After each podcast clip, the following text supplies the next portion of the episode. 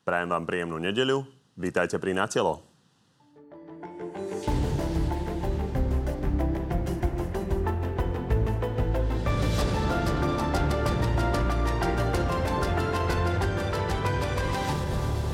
Po tragickej nehode na Bratislavskej Zochovej ulici sa len pár sto metrov odtiaľ strieľalo. Pred barom Tepláreň, kde sa stretávala LGBTI komunita, mladý radikál chladnokrvne popravil dvoch mužov a jednu ženu zranil.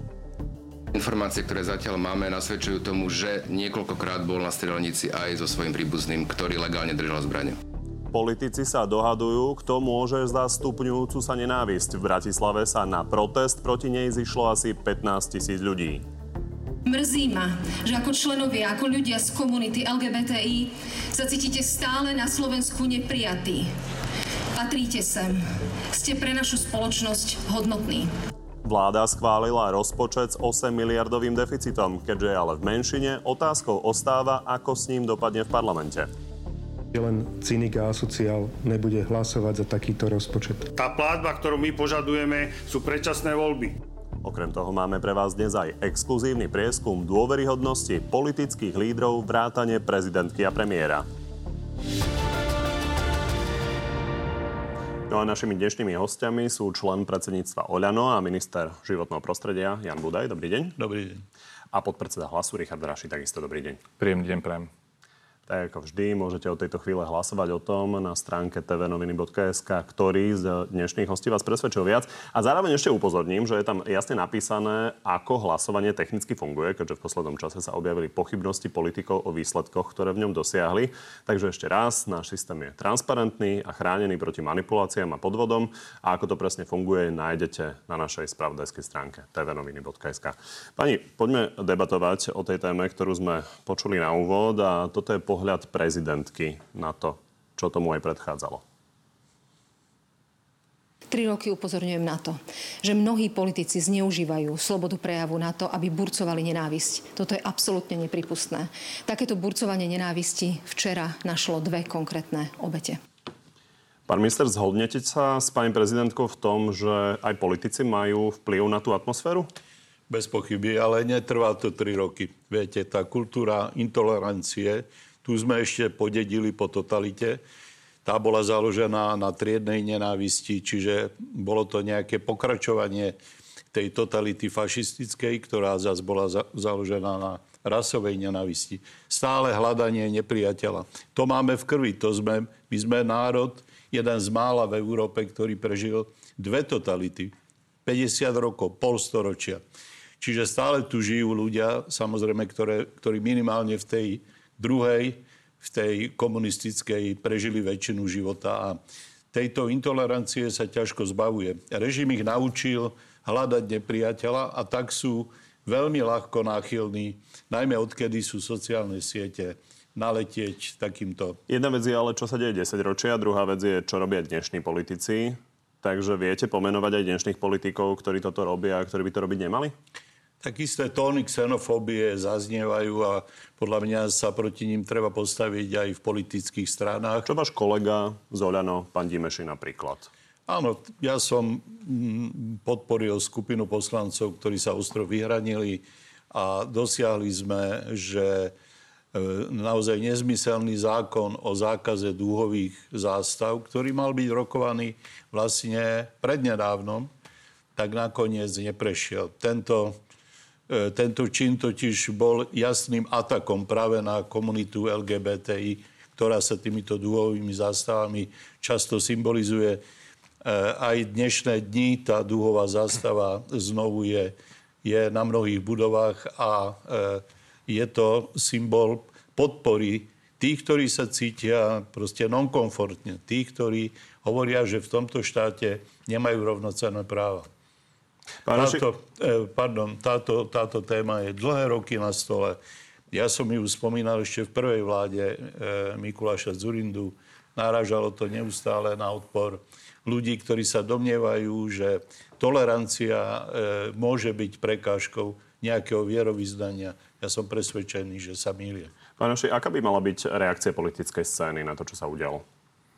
No, ja v prvom rade chcem vyjadriť tiež nesmiernu lútosť z toho, za to, čo sa stalo. Hovorím to aj, ako otec e, troch detí a urobil som to stanovisko aj na tlačovej konferencii, ktorá mala byť o inej téme. Vyjadril som to aj za stranu Hlas sociálna demokracia, lebo je to naozaj obrovská tragédia a e, aké sú jej dôsledky, o tom sa bude ešte veľa diskutovať, ale z môjho pohľadu je to možno aj vyvrcholenie tej polarizácie spoločnosti, ktorá sa v poslednej dobe z môjho pohľadu naozaj stupňuje a sú to vyjadrenia aj konkrétnych politikov, e, ktoré prispievajú k tomu, že už je všetko len čierne a biele, chýba tá šeť a výsledkom tohto sú takéto tragické udalosti. A hovorím to preto, lebo aj vrcholní politici, ako to povedali aj zástupcovia LBGTI plus komunity sa aj v týchto dňoch vyjadrovali a v tých minulých týždňoch a mesiacoch proti, proti e, teda hanlivo a proti e, tejto komunite, alebo respektíve proti ľuďom, ktorí majú iný svetonázor, ktorí majú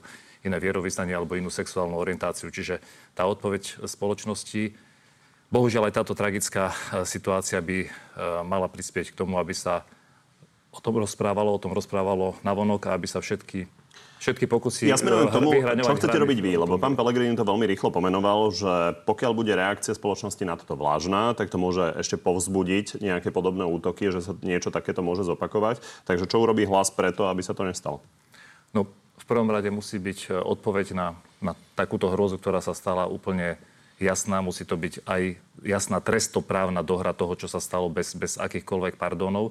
A po druhé, treba začať riešiť problémy, ktoré títo ľudia nadefinovali, pretože tie, tie problémy sú jasné a tým prvým krokom, tým prvým krokom môže byť aj e, parlamentná schôdza a riešenie životných situácií ľudí, ktorí žijú spolu, či sú rovnakého alebo opačného pohľavia a nemajú vyriešené základné veci. A to teraz hovorím zo svojej vlastnej praxe ako lekár, keď sa nám stane, že príde partner pozrieť svojho partnera e, do nemocnice, keď žijú dvaja bez toho, aby bol ten e, zväzok e, legálny, tak nemôže dostať ani informáciu o svojom zdravotnom stave. Čiže to sú situácie, ktoré sa riešiť musia a to je prvý krok k tomu a diskutovať o tom, aby sa tieto hrany a táto polarizácia utlmili, ale musia začať, musia začať od seba aj politici, lebo opakujem, aj v posledných týždňoch tu boli jasné ataky a vyhranenia sa vo všetkých médiách. To odznelo, ktorý politik sa ako vyjadril.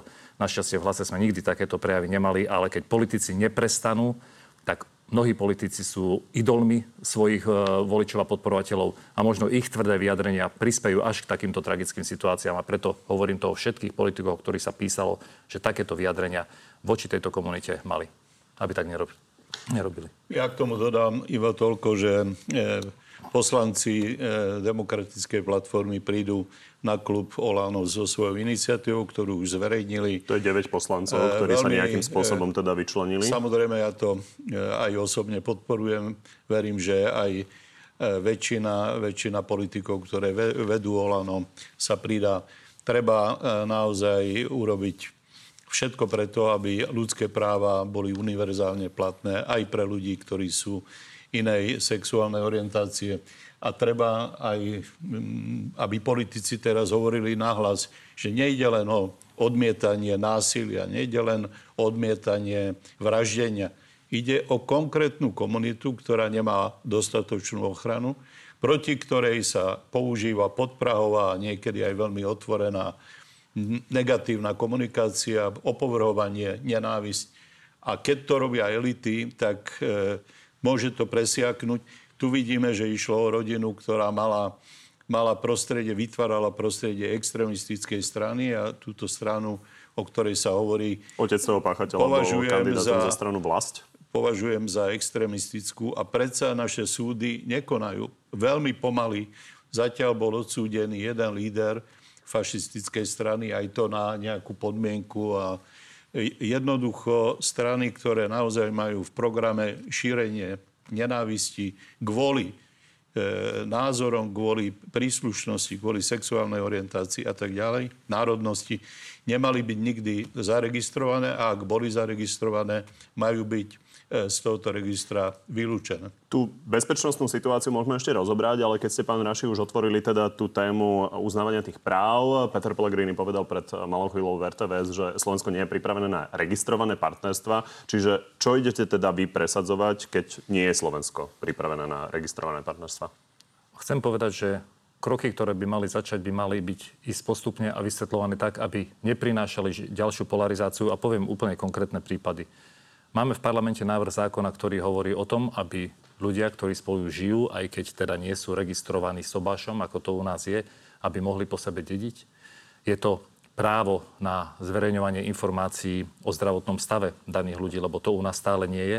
A hovorím, a chcem to povedať aj preto, aby to odznelo, ide o LBGTI komunitu, ale ide aj o ľudí, ktorí spolu žijú a nie sú vo zväzku manželskom, sú to aj ľudia aj opačného pohľavia. Čiže druhá družka to druhá, druh, druhá družka, čiže títo ľudia sú všetci v rovnakej situácii nemožnosti e, byť tým partnerom tak, ako keď sú dvaja e, v normálnom zväzku. Čiže ho, hovoríme o tom a Peter Pellegrini sa aj vyjadril, že podporíme riešenia životných situácií a, a na to bude šanca už teraz. A chceme, aby to zaakceptovala aj spoločnosť, preto hovoríme o tom, že ide o životné situácie všetkých, ktorí sa v týchto situáciách nachádzajú. Čiže teraz bude v parlamente zákon, ktorý je predložený a myslím si, že to bude prvé kolo toho, aby poslanci naozaj ukázali, ako to myslia. Čiže za toto hlas zahlasuje? Áno.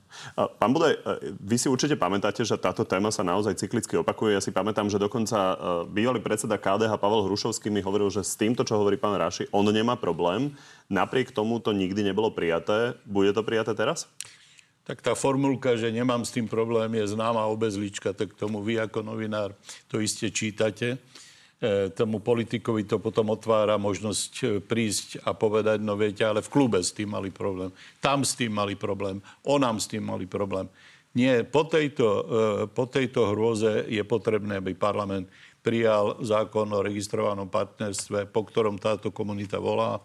Nie je to žiadna svetokrádež, nie je to žiadne popretie manželstva, nebude z toho nasledovať žiadne vymretie slovenského národa. To sú talafatky a propaganda u nás do veľkej miery šírená práve proruskými e, webmi a proruskými agentami.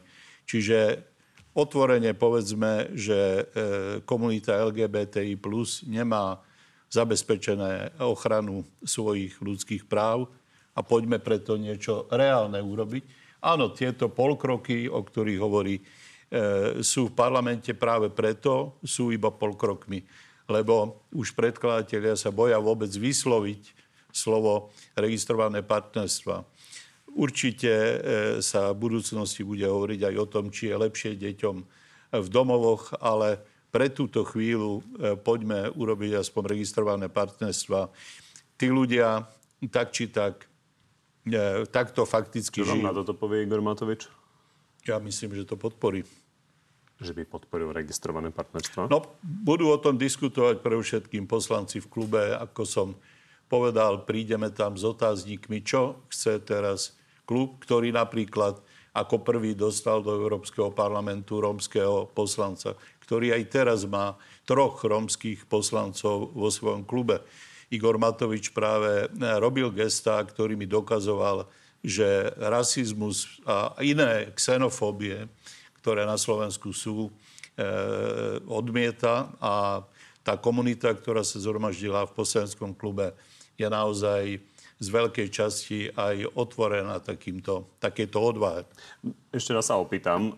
Vy hovoríte sami, že sa navrh- navrhovateľia napríklad z SAS boja nazvať to registrované ano. partnerstva. Vy si myslíte, že Igor Matovič nebude mať problém s no, tým, no, keby sa to, to nazvalo registrované partnerstva? Nechajme tak vy ho poznáte a komunikujete no, dosť často. Nie, nie, tak ja Igora Matoviča určite v tomto nemôžem zastupovať. Čiže to nechajme na jeho stanovisko. Ja verím, že nejakej forme sa teraz e, rôznymi e, rozumnými ľuďmi v parlamente te, tie práva e, tejto menšiny LGBTI plus vysoko zhodnotia.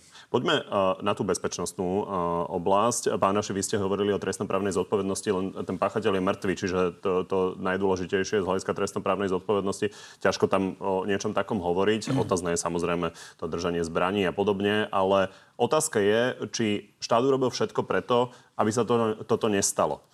Je otázne, či sa dajú monitorovať naozaj všetci na sociálnych sieťach, špeciálne keď majú neverejné statusy, čo bol do toho momentu toho skutku v podstate tento prípad. Takže urobil štát niečo zlé z, bez, z bezpečnostného pohľadu? Ja len jedna krátka reakcia. Pán minister, ste povedali svoj názor a ja verím, že tak, ako ste to hovorili, to myslíte, ale na druhej strane, keď hovoríme o polarizácii spoločnosti, tak práve to stredoveké krídlo Olano prichádza e, s zákonmi, ktoré sú veľmi kontroverzné. Pamätáte si interrupcie. Neustále sa vracajú, neustále to robí nevolu spoločnosti, neustále to polarizuje spoločnosť, čiže v tom Olane sú aj Pokiaľ sú aj takí... interrupcie nenavrhoval teraz je, to... teraz je znova návrh. Teraz je znova návrh no. v parlamente. Či, ne, nechaj, poved, povedal som to ako reakciu, čiže mali by poslanci prestať prinášať témy, ktoré polarizujú spoločnosť a ktoré môžu vyústiť aj do skratových jednaní. A teraz, pán uh, redaktor, k vašej otázke. Asi tá základná otázka bude, či to išlo o osamelého vlka, proste bolo to jeho rozhodnutie a urobil to. Myslím si, že policia určite to zistuje, či tam nenájde nejaké prepojenia, nedaj Bože, či tam nebola nejaká koordinácia, ale, ale niečo s ním, pretože keď máte niekoho, kto sa sám rozhodne, tak je zrejme veľmi, veľmi problematické takejto situácii predísť a stáva sa to aj inde. Pamätáte si, čo sa stalo v Norsku, eh, keď vystrieľal eh, ten šialenec eh, viac ako 60 ľudí. Ja si myslím, že policia aj spravodajské služby robia veľkú revíziu toho, čo sa všetko udialo, ale jedna vec, ktorá by, a, a treba o nej diskutovať a možno bola riešením, je to, myslím si, že každý z nás, čo sme tu, aj vy, pán rektor, aj my s pánom ministrom, sme boli určite terčom nenávistných statusov, nenávistných reakcií, pretože ľudia to robia pod nejakými nikami, pod nejakými e, falošnými identitami. E, asi policia žiadneho sveta nie je schopná, teda žiadnej krajiny sveta nie je schopná identifikovať všetko, čo sa deje. A možno pri takýchto prejavoch by bolo e, záhodno rozmýšľať o tom, či človek, ktorý komunikuje na internete, by nemal byť identifikovateľný, pretože tento človek dával takéto údaje, ale mnoho, takéto vyjadrenia, ale mnohokrát aj ľudia pod rozličnými falošnými identitami takéto vyjadrenia dávajú a možno takto by sa dalo predísť. Som presvedčený, že by tí ľudia zvažovali, čo To sa čo ľahko píšu. povie, a ťažšie vykoná. Je jasné, že napríklad Facebook, čo je veľká sociálna sieť na Slovensku, tak s ním je pomerne čulá komunikácia zo strany našich bezpečnostných zložiek a nie je dokonalá, ale napríklad Twitter, kde operoval tento páchateľ, tak ten je na Slovensku priam nerozšírený a sú ďalšie ešte menej rozšírené sociálne siete. Pán minister, vie niečo policia urobiť pre väčšiu bezpečnosť tohto pohľadu? Internet je veľká celoeurópska téma. Ja sa spoliam na to, že naši zástupcovia aj z ministerstva vnútra, aj z tajných služieb berú veľmi vážne to, že naozaj sociálne siete ukázali aj veľké dobrodenia, máme medzi sebou úžasnú komunikáciu, sme schopní vedieť o svojich blízkych online, ako, ako v akom stave sú, čo, čo chcú, vieme komunikovať. Má to ako každá nová technológia aj hrozivú druhú stránku. Tou hrozivou sa ukázal už dávno napríklad islamský terorizmus, ktorý sa šíril. Tiež nie tak, že by vytvorila Al-Qaida nejakú pevnú organizáciu, ale bola to fluidná. Taká istá je aj táto nacistická organizácia, do ktorej sa akoby vložil tento mladík, ktorý začal obdivovať Eichmana, Breivika a tak ďalej a ktorý sa snaží, aby aj po ňom sa vynorili vrahovia, ktorí budú veriť e, blúdom o nejakom svetovom spiknutí a ktorí budú veriť tak a budú tak hladní potom, aby sa zapísali do dejín zla, že budú páchať vraždy toto je treba naozaj vykoreniť, zistiť v jeho prostredí, či existuje nejaké nebezpečie, že by tie vraždy pokračovali. A samozrejme hovoriť otvorene, prečo je Slovensko krajinou, ktorej sa zjavil slovenský brejvik. V celej Európe e, sme prvou krajinou, ktorej sa vírusy tejto veľkej vraždy, lebo tam prišlo k desiatkám zabití, E, sa naozaj zreplikovali v tomto mládencovi. Kde všade pochybili školy, kde všade sme my všetci pochybili, že mohla atmosféra nevraživosti, intolerancie sa dostať tak ďaleko, že tento mladý muž uveril, že on má byť teda poslom zlám a má zabíjať v mene, v mene vlastne Brejvíkovský alebo neonacistických, eichmanovských ideálov. Určite budeme ešte o tom hovoriť. Napríklad v útorok príde minister obrany Jaroslav Nač, takže sa určite budeme rozprávať aj o tom, čo s tým robia vojenské tajné služby. Posuňme sa k nehode na Zochovej. Odvolací súd napokon poslal pána Dušana Dedečka do väzby, ale okrem toho sa tu rozbehla aj debata, akým spôsobom meniť možno pravidlá, ako sa postaviť k alkoholu. Váš kolega, pán Šuta Eštok, povedal v minulom na telo, že si vie predstaviť, že by stúpla hranica legálneho pitia z 18 18 na 21. Policajný prezident ale tvrdí, že policia by vedela veľmi ťažko to nejakým spôsobom vymôcť a že by ju to zahltilo. Pozrime sa na to. Keď sa vás opýtajú na 21 rokov, tak im poviete radšej nie? Momentálne si myslím, že radšej nie za nás. Ja si nemyslím, že to prinesie až taký efekt, aký sa od toho očakáva. Pán Raši, vy ste lekár. Toto navrhoval mimochodom pán Okruhlica, hlavný odborník na závislosti ministerstva zdravotníctva. Vy si myslíte, že je niečo takéto potrebné u nás zavádzať? Hneď zareagujem, len posledná reakcia. Uh, musím sa k tomu vrátiť, k tej strašnej tragédii už len jedným slovom. Politici musia začať od seba, lebo nie je možné, aby medzi homofóbmi roka boli ministri, ktorí sú súčasne vo vláde, lebo oni tu potom tú intoleranciu šíria a bol tam aj, aj minister Naď, aj minister Matovič pri homofóboch roka. Takže toto, to, tu treba začať. Ich vyjadrenia mnohokrát boli tvrdo proti, proti týmto ľuďom. Absolútne. Súhlasím, nemá, nemajú byť e, nenávisné vyjadrenia elit. E, e, mohol by som spomínať teda pre všetkým vášho bývalého predsedu pána Fica, ktorý na extremistickej vlne surfuje Samozrejme, vy už poviete, že s ním nič nemáte, no Ale toto to, zdanie nechajme na inú tému. Ale spomeniem pani Lašakovú, ktorú máte v týme, ktorá zastavila financovanie LGBTI komunity, kým, kým bola ministerka kultúry. Odkedy je ministerka kultúry za Olano, táto LGBTI komunita sa môže ďalej úspešne zúčastňovať, aj sa zúčastňuje, aj získava nie síce veľkú, ale istú podporu pre svoje kultúrne alebo sociálne aktivity. Prečo ste podláhli a prečo pani ministerka kultúry sa stala šíriteľkou prenasledovania tej komunity, lebo jej škrtla proste všetko. Bola na nule v 19. roku. Dobre, Dobre myslím si, že jasne odznela otázka. Nechajme zareagovať pána Rašio. Neviem, koľko škrtla pani Lašáková, ale snad nebudete, nebudete snať nenávistné prejavy, ktoré tu šíria, ktoré tu šíria ministri tejto vlády, porovnávať s tým, či niekto zredukuje alebo nezredukuje financovanie. A teraz no, poďme... poďme budem teraz, porovnávať, áno, prečo nie? Čiže nenavistné prejavy, hej, že dáme ich postupne no, dole, čo aj no, voči no, ale toto bol nenavistný čin. To bol ale, čin, ale, ktorý vy, e, vyháňal túto komunitu. Nesnažte sa prekryť zlyhanie tejto vlády, ktoré takto vyústilo do tejto tragédie takýmito ale, no, vecami. Pôjdem k, tomu, pôjdem, pôjdem k tomu. Dobre, to si, diváci si urobia určite názor sami na základe Alkohol a 21 ročná hranica. Keby ste povedali, prepačte, že e- alkoholizmus na Slovensku je vysok výsledok tejto alebo vašej ano, vlády. K tomu sa vrátim, Hej, lebo určite k tomu Akási temná nenávisť, ktorá je tu, zostáva naozaj dlhé roky. To je dedictvo dlhých rokov tých dvoch totalít a to, že sme sa nevedeli vysporiadať ani poriadne s ľudáctvom, ani s komunizmom, za to si nesie zodpovednosť celá elita, odkedy máme slobodu a najmä odkedy máme vlastný štát. Tak pán minister, už len posledná reakcia, aby sme prešli aj ku konkrétnym témam. Tak Nenávisť tu šíri táto vláda, o čom svedčí aj absolútna nedôveryhodnosť voči lídrovi najväčšej strany a o čom Dobre, svedčí pani, aj viac ja, ako 60 Ja toto zastavím, lebo toto nie je problém, túto výmenu samozrejme v nej pokračovať aj dve hodiny. A pán, pán minister, vy hovoríte, že vás uh, mrzia výroky Igora Matoviča voči novinárom. A to som aj verejne publikoval a chápem aj poslancov, no, ja tvrdím, ktorí sa snažia dať tomu nejaké, oh. nejaké medze.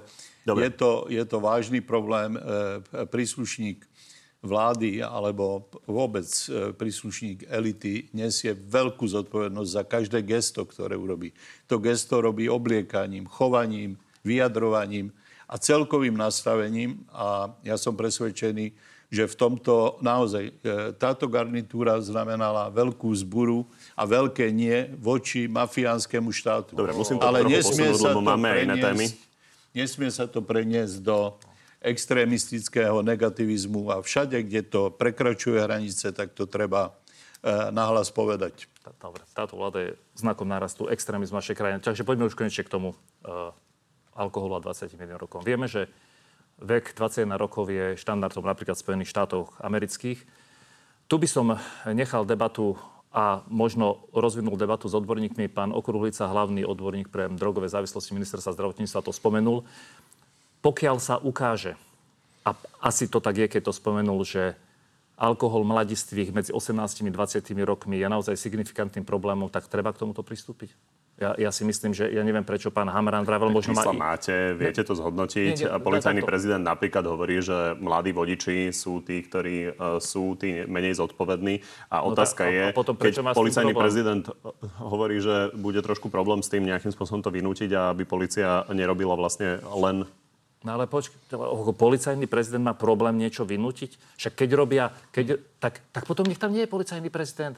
Však a, a, a vrátim sa, a viete, prečo to hovorím? Pán Lebo aj teraz... Predseda, ja nie som policajný prezident. Však ja hovorím, neútočím čo, čo on hovorí. No. A on len argumentuje tým, že samozrejme policia by mohla byť zahltená a, touto agendou a má nech, nech množstvo urobí, inej agendy. Nech urobí niečo preto, aby sa zvýšil počet e, príslušníkov policajného zboru, lebo aj v tomto návrhu rozpočtu, keď si ho pozrete, je na platy policajtov o 17 biliónov eur navrhnutých menej. Ale však keď robia preventívne akcie, tak budú robiť preventívne akcie častejšie na, na alkohol. Keď nám alkohol spôsobuje takéto tragické situácie, že tu 5, 5, 5 ľudí e, zomrie úplne kvôli jednej katastrofálnemu zlyhaniu človeka, tak a na čo tu potom policiu máme? Tak potom je čo priorita tejto policie? Čo? Zatvárať politikov? Čo je priorita? No, pán Havran asi mal na mysli to, že bez naozaj spolúčasti spoločnosti, a to sa potvrdilo v Škandinávii, kde alkoholická, alko, alkohol ako problém bol, bol a je dodnes živý, bez spolúčasti a aj politických elit. Tam sa robili veľmi silné kampane a samozrejme urobili celý rad opatrení od toho, že sa alkohol predáva len eh, vo vybratých predajniach cez cenu alkoholu aj cez vekový limit. Objavovať koleso vôbec nie je potrebné. Treba si pozrieť Fínsko, Švedsko a ďalšie škandinávské krajiny a poučiť sa z toho.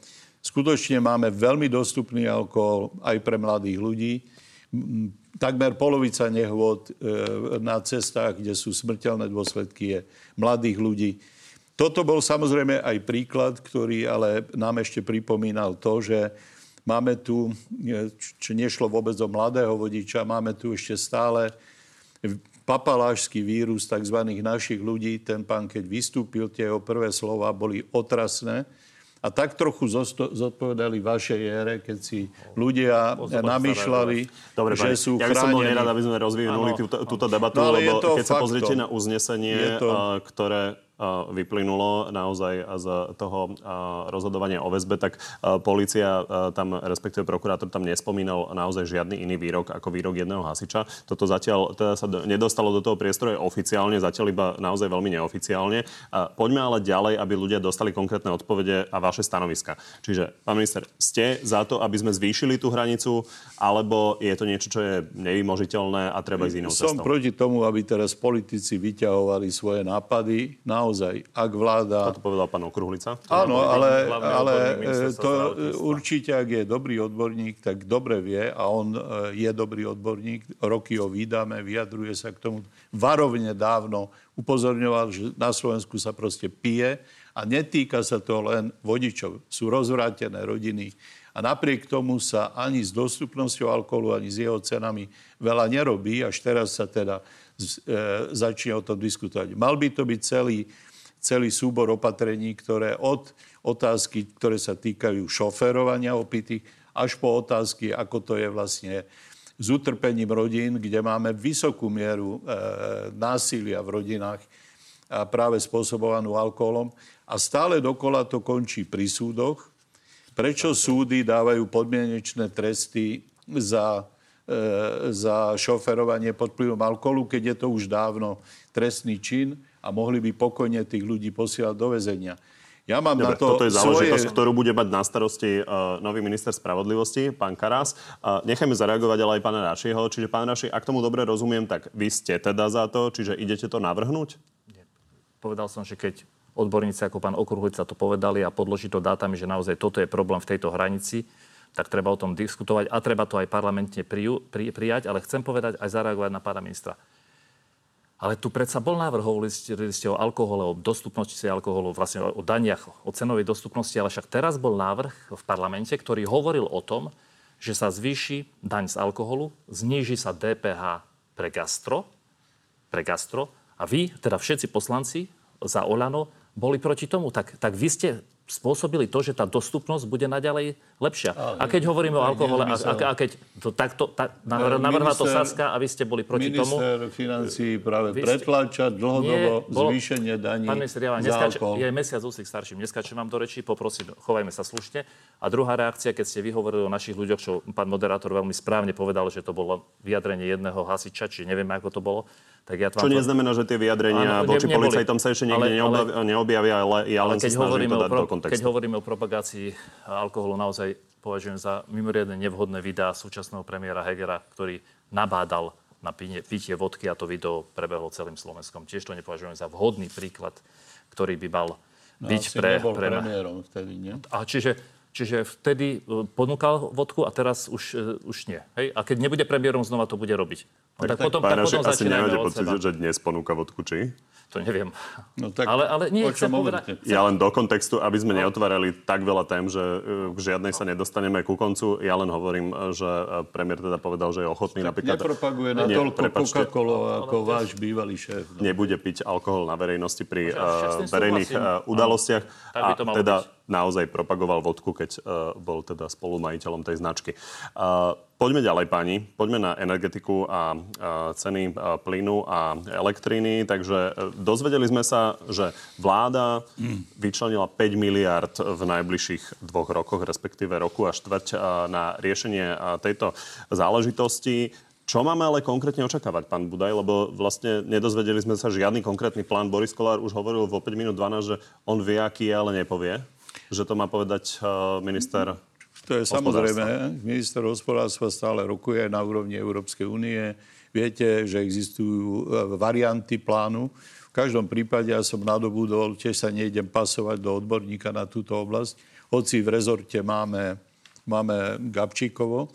Musím teda povedať, že Gabčíkovo e, veľmi dobre funguje a pomôže občanom tým, že vlastne odovzdáva 150 miliónov Nikdy v živote nemalo Gabčíkovo také dobré hospodárenie. Je to naj, najlepší výsledok e, vôbec v jeho fungovaní. Odovzdáme ho práve na tieto, na tieto subvencie. Ale budeme samozrejme sa aj pýtať, ako budú potom detálne použité. Aby sme to pochopili, a, takže Vieme, že je tu nejaký balík pre domácnosti, Vláda ktorý sa dohodol 6 terawatt hodín pre domácnosti, ktoré majú byť použité na to, že teda... Gabčíkovo vie vyrobiť 2 terawatt hodiny, čiže toto je doslova z rezortu Ministerstva životného prostredia príspevok. Takže tie budú, povedzme, použité pre verejné služby, pre školy a nemocnice? Je to k dispozícii, pokiaľ pokiaľ vláda spresní, že takouto cestou pôjde. Lebo tých alternatív naozaj By nemôžeme to? to pánovi...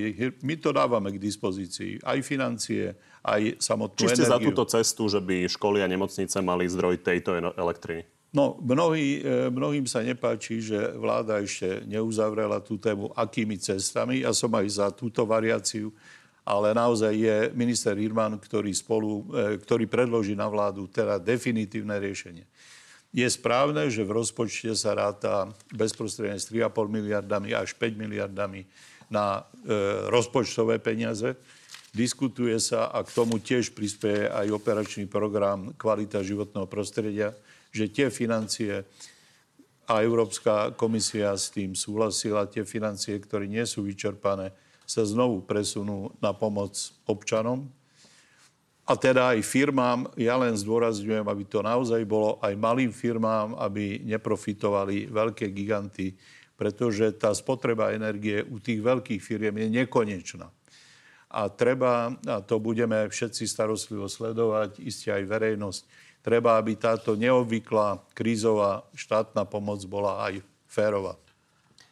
Aby nám to bolo jasné, aby vedeli občania, keďže minister Hirman im hovoril, že bežne sa dozvedajú e, ceny regulované na prelome novembra a decembra. Na budúci týždeň sa teda domácnosti už dozvedia, koľko budú platiť no, za elektrínu a plyn? No, e, po tomto rozpočtovom opatrení ešte stále čakáme a diskutujeme na úrovni Európskej komisie. Pýtam sa na domácnosti vyslovene. Domácnosti, domácnosti sa to budúci týždeň teda dozvedia. Domácnosti sa to určite dozvedia a domácnosti budú aj v porovnaní so súčasnou situáciou napríklad v Česku alebo v iných okolitých krajinách budú mimoriadne chránené, tak ako sú chránené aj v tejto chvíli. Boris Kolár hovoril o 5-10% navýšenia. Toto je reálna hranica? Tak to 5-10% by pravdepodobne bolo bývalo, aj keby nebola vojna. Čiže my naozaj chránime tak, že domácnosti nepocítia, že majú v susedstve prvú vojnu od druhej svetovej vojny. Pán Oši, e, zareagujte prosím priamo na tú ideu s tým, že by sa teda cez Gabčíkovo mohli riešiť školy či nemocnice, ktoré samozrejme sú tiež ohrozené tým nárastom cien. My máme tu krízu, ktorá naozaj ide do obrovských obrátok a vidíme, že štáty Európskej únie reagujú na energetickú krízu všetky, zatiaľ okrem Slovenska a Cyprus nereagovali a pán minister povie, že sa bude pýtať, na čo to ide. Však to malo byť jasné, na čo to ide. Elektrická energia nie je, že máte jednu, jedného výrobcu, ktorý dá jednej domácnosti. Je to jeden veľký energetický mix a už teraz malo byť jasné, ako sa pomôže domácnostiam, pretože už predávky na zvýšené ceny elektrickej energie chodia.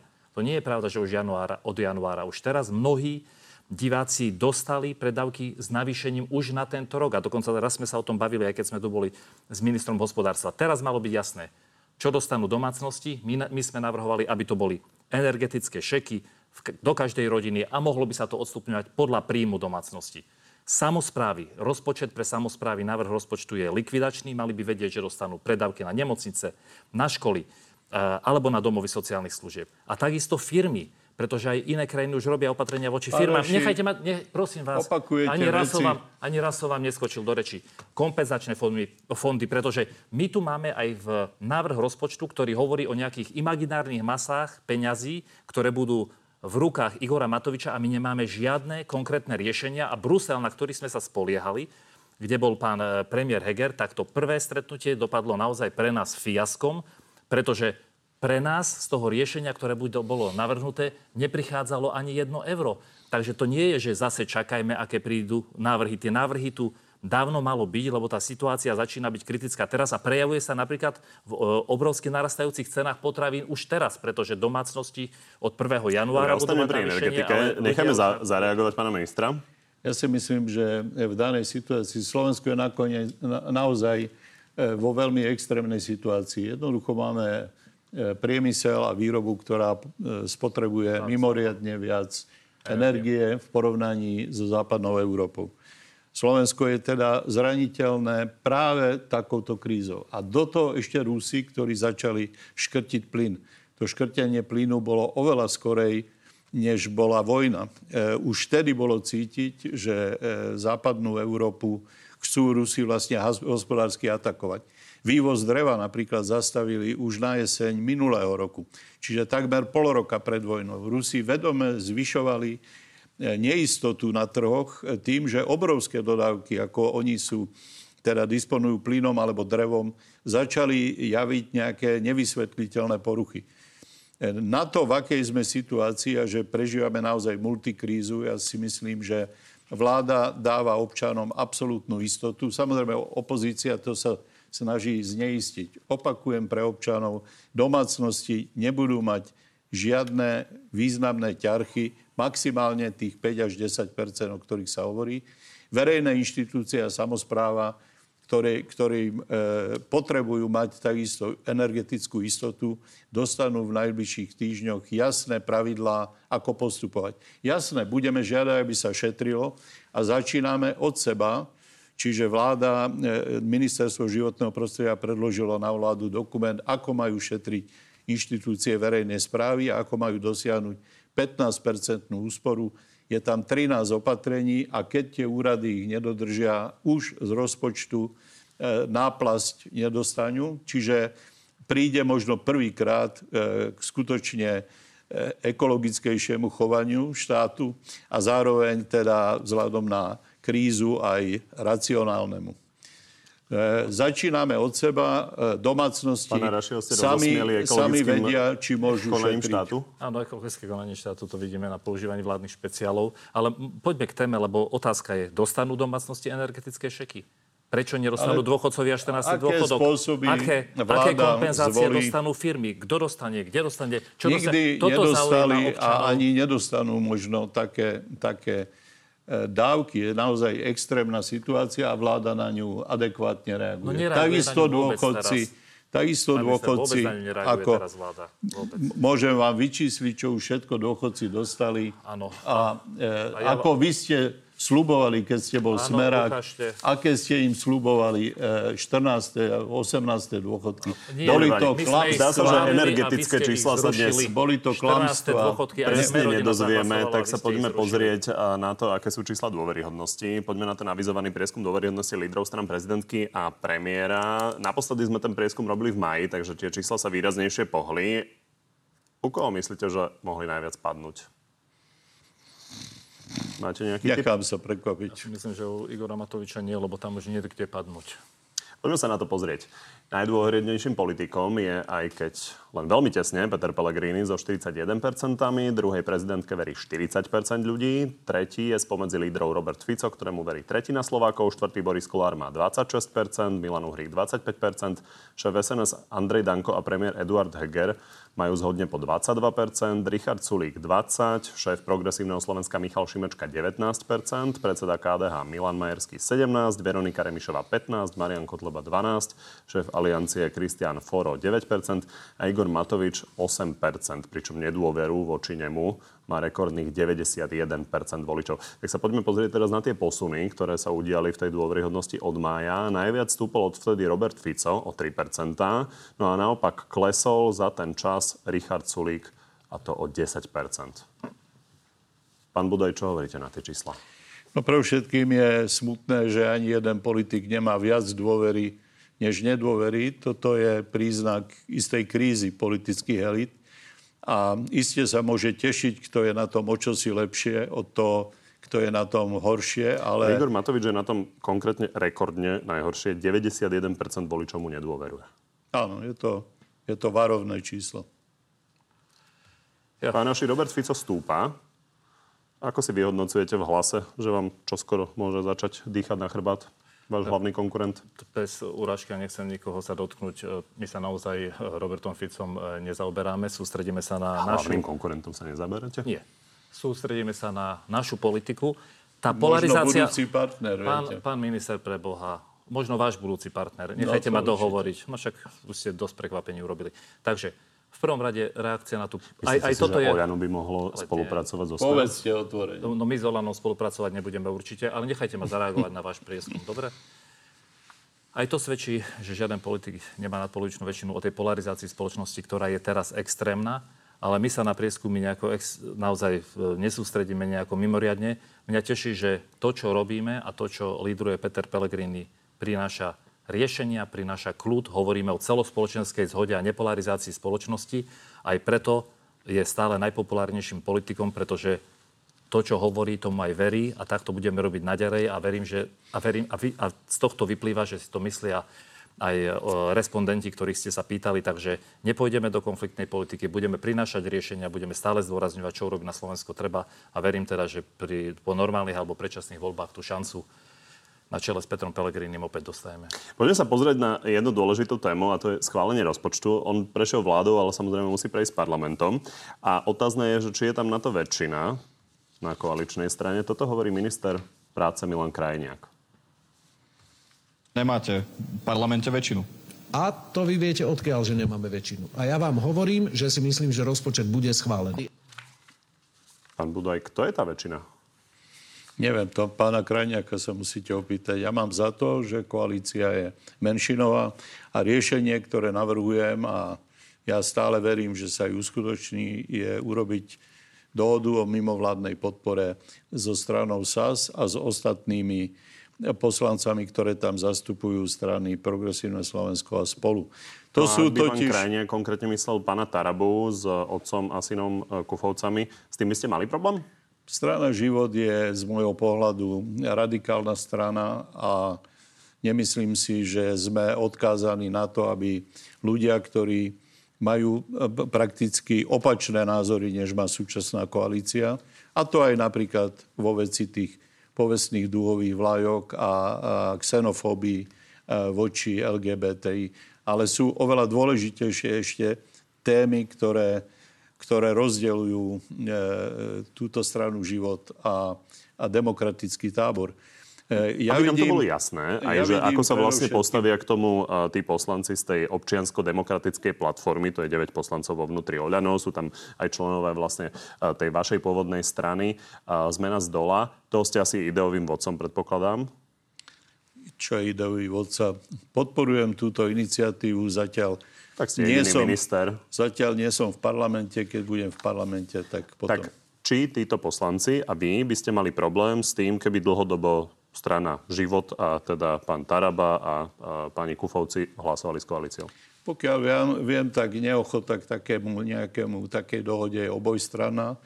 Ale v každom prípade ten, kto, to, kto by to presadzoval, možno pán Krajňák, ja naozaj netuším, by urobil dobre, keď to položil na stôl. Najhoršia situácia je taká fluidná, ktorá je žiaľ tento mesiac. Ako viete, piatok, minulý piatok sa neotvorila schôdza práve preto, že ani Tarabovci sa nezaprezentovali, nezaprezentovala sa opozícia. Čiže to aj dokazuje, že v tejto chvíli naozaj nie sme v koalícii s nikým z opozície. Keby sme boli, tak tá schôdza, kde išlo o mimoriadne dôležitú vec, lebo išlo o rozpočtové opatrenie, ktoré celá vláda chce veľmi naliavo prijať. Ak by sa tá vláda mala opierať o týchto troch poslancov, tak Jan Budaj s tým bude mať problém. E, opakujem, nech sa položí na stôl, čo sú to za ľudia a čo vlastne ten, kto by navrhoval, aby táto koalícia sa vlastne rozširovala, tak nech to povie otvorene.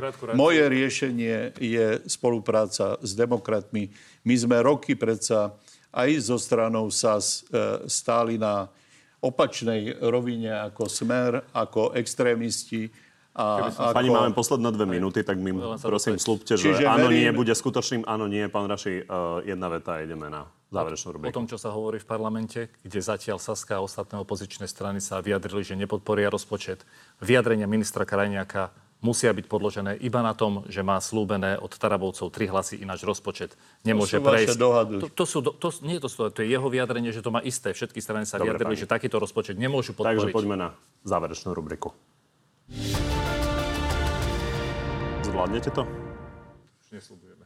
Pán Našik, mali by byť na Slovensku prijaté registrované partnerstva? Myslím si, že najprv má byť prijaté riešenie životných situácií. Keď toto prejde, potom sa môžeme baviť ďalej. Pán Budaj, rovnaká otázka. Áno, to je len také kľúčkovanie. Proste dajme na poriadok túto komunitu a uvidí každý, že tak ako v iných krajinách, aj veľmi katolíckých, ako je Španielsko alebo Taliansko, Žiaden Dobre. rozvrat sa Pokračujeme, nekonal. prosím, v áno, nie. Vláda áno. potrebuje v parlamente nájsť väčšinu na prijatie rozpočtu. Je vylúčené, že hlas ho podporí čo je len jedným hlasom? Tento rozpočet nepodporíme ani jedným hlasom. Je to rozpočet o Matovičových rezervách a rozdeľovaní peniazy na jednou osobou. Je podľa vás Igor Matovič dobrým ministrom financí? Ja myslím, že zatiaľ nie je žiaden problém. Poďme k voľbám. Hlas najviac zo všetkých krajov váha, koho podporiť v Bratislavskom kraji. Ak by ste tu mali trvalý pobyt, hlasujete za Juraja Drobu z SAS? E, padne o tom rozhodnutie. Juraj Droba je jeden z kandidátov, ktorého môžeme podporiť. Počas vrcholiacej vládnej krízy sa špekulovalo, či neodídete z vlády. Zvažovali ste koniec v kresle ministra? Zvažoval som aj v prípade napríklad toho zákona o dúhových zástavách, akokoľvek to vtedy vyzeralo. Vtedy ešte neboli títo dvaja zabití. Akokoľvek to vyzeralo, že to je len taká maličkosť, považoval som to za útok na demokratický charakter štátu. Kedykoľvek by sa e, strana, v ktorej by som bol, odchýlila e, úplne zásadne od svojho programu, tak sa patrí odísť. Pani, ďakujem, že ste prišli do Markizy. Ďakujem pekne. Z dnešného na telo je to všetko. Pri ďalšom sa vidíme opäť v nedeľu, no a v útorok popoludní máme pre vás v pravidelnom čase na telo plus na TV novinách, tentoraz s Jaroslavom Naďom. Príjemný zvyšok nedela. Poďme teda na divácké otázky. Začnem Jánom Budajom. Z akého zákonného dôvodu umiestnil na štátnej budove Ministerstva životného prostredia duhovú vlajku, nech uvedie citáciu akého zákona. Žiaden zákon nezakazuje prejaviť e, podporu najmä ak je to podpora, ktorá je v súlade s ústavou, čiže s garanciou ľudských práv. Štefan, či kniha Plesní, ktorou sa kedysi oháňal Peter Pellegrini, nie je výsledok aj jeho práce na ministerstve zdravotníctva? Nie. Peter Pellegrini totiž, keď bol premiérom a povereným ministrom a aj keď bol premiérom, tak uvoľnil rekordné financie práve na rekonštrukcie a práve aj na Bratislavskej nemocnice, pretože Bratislavské nemocnice boli vyňaté z možnosti čerpať eurofondy z programového obdobia. Takže on práve naopak robil všetko preto, aby takáto kniha plesní už nikdy nebola a bez peňazí to nepôjde a verím, že z novom programovom období dôjde aj na Bratislavské nemocnice a budú môcť tieto peniaze použiť. Juraj, aký má pán Budaj názor na to, že jeho šéf by rád ťahal popadané drevo z lesa?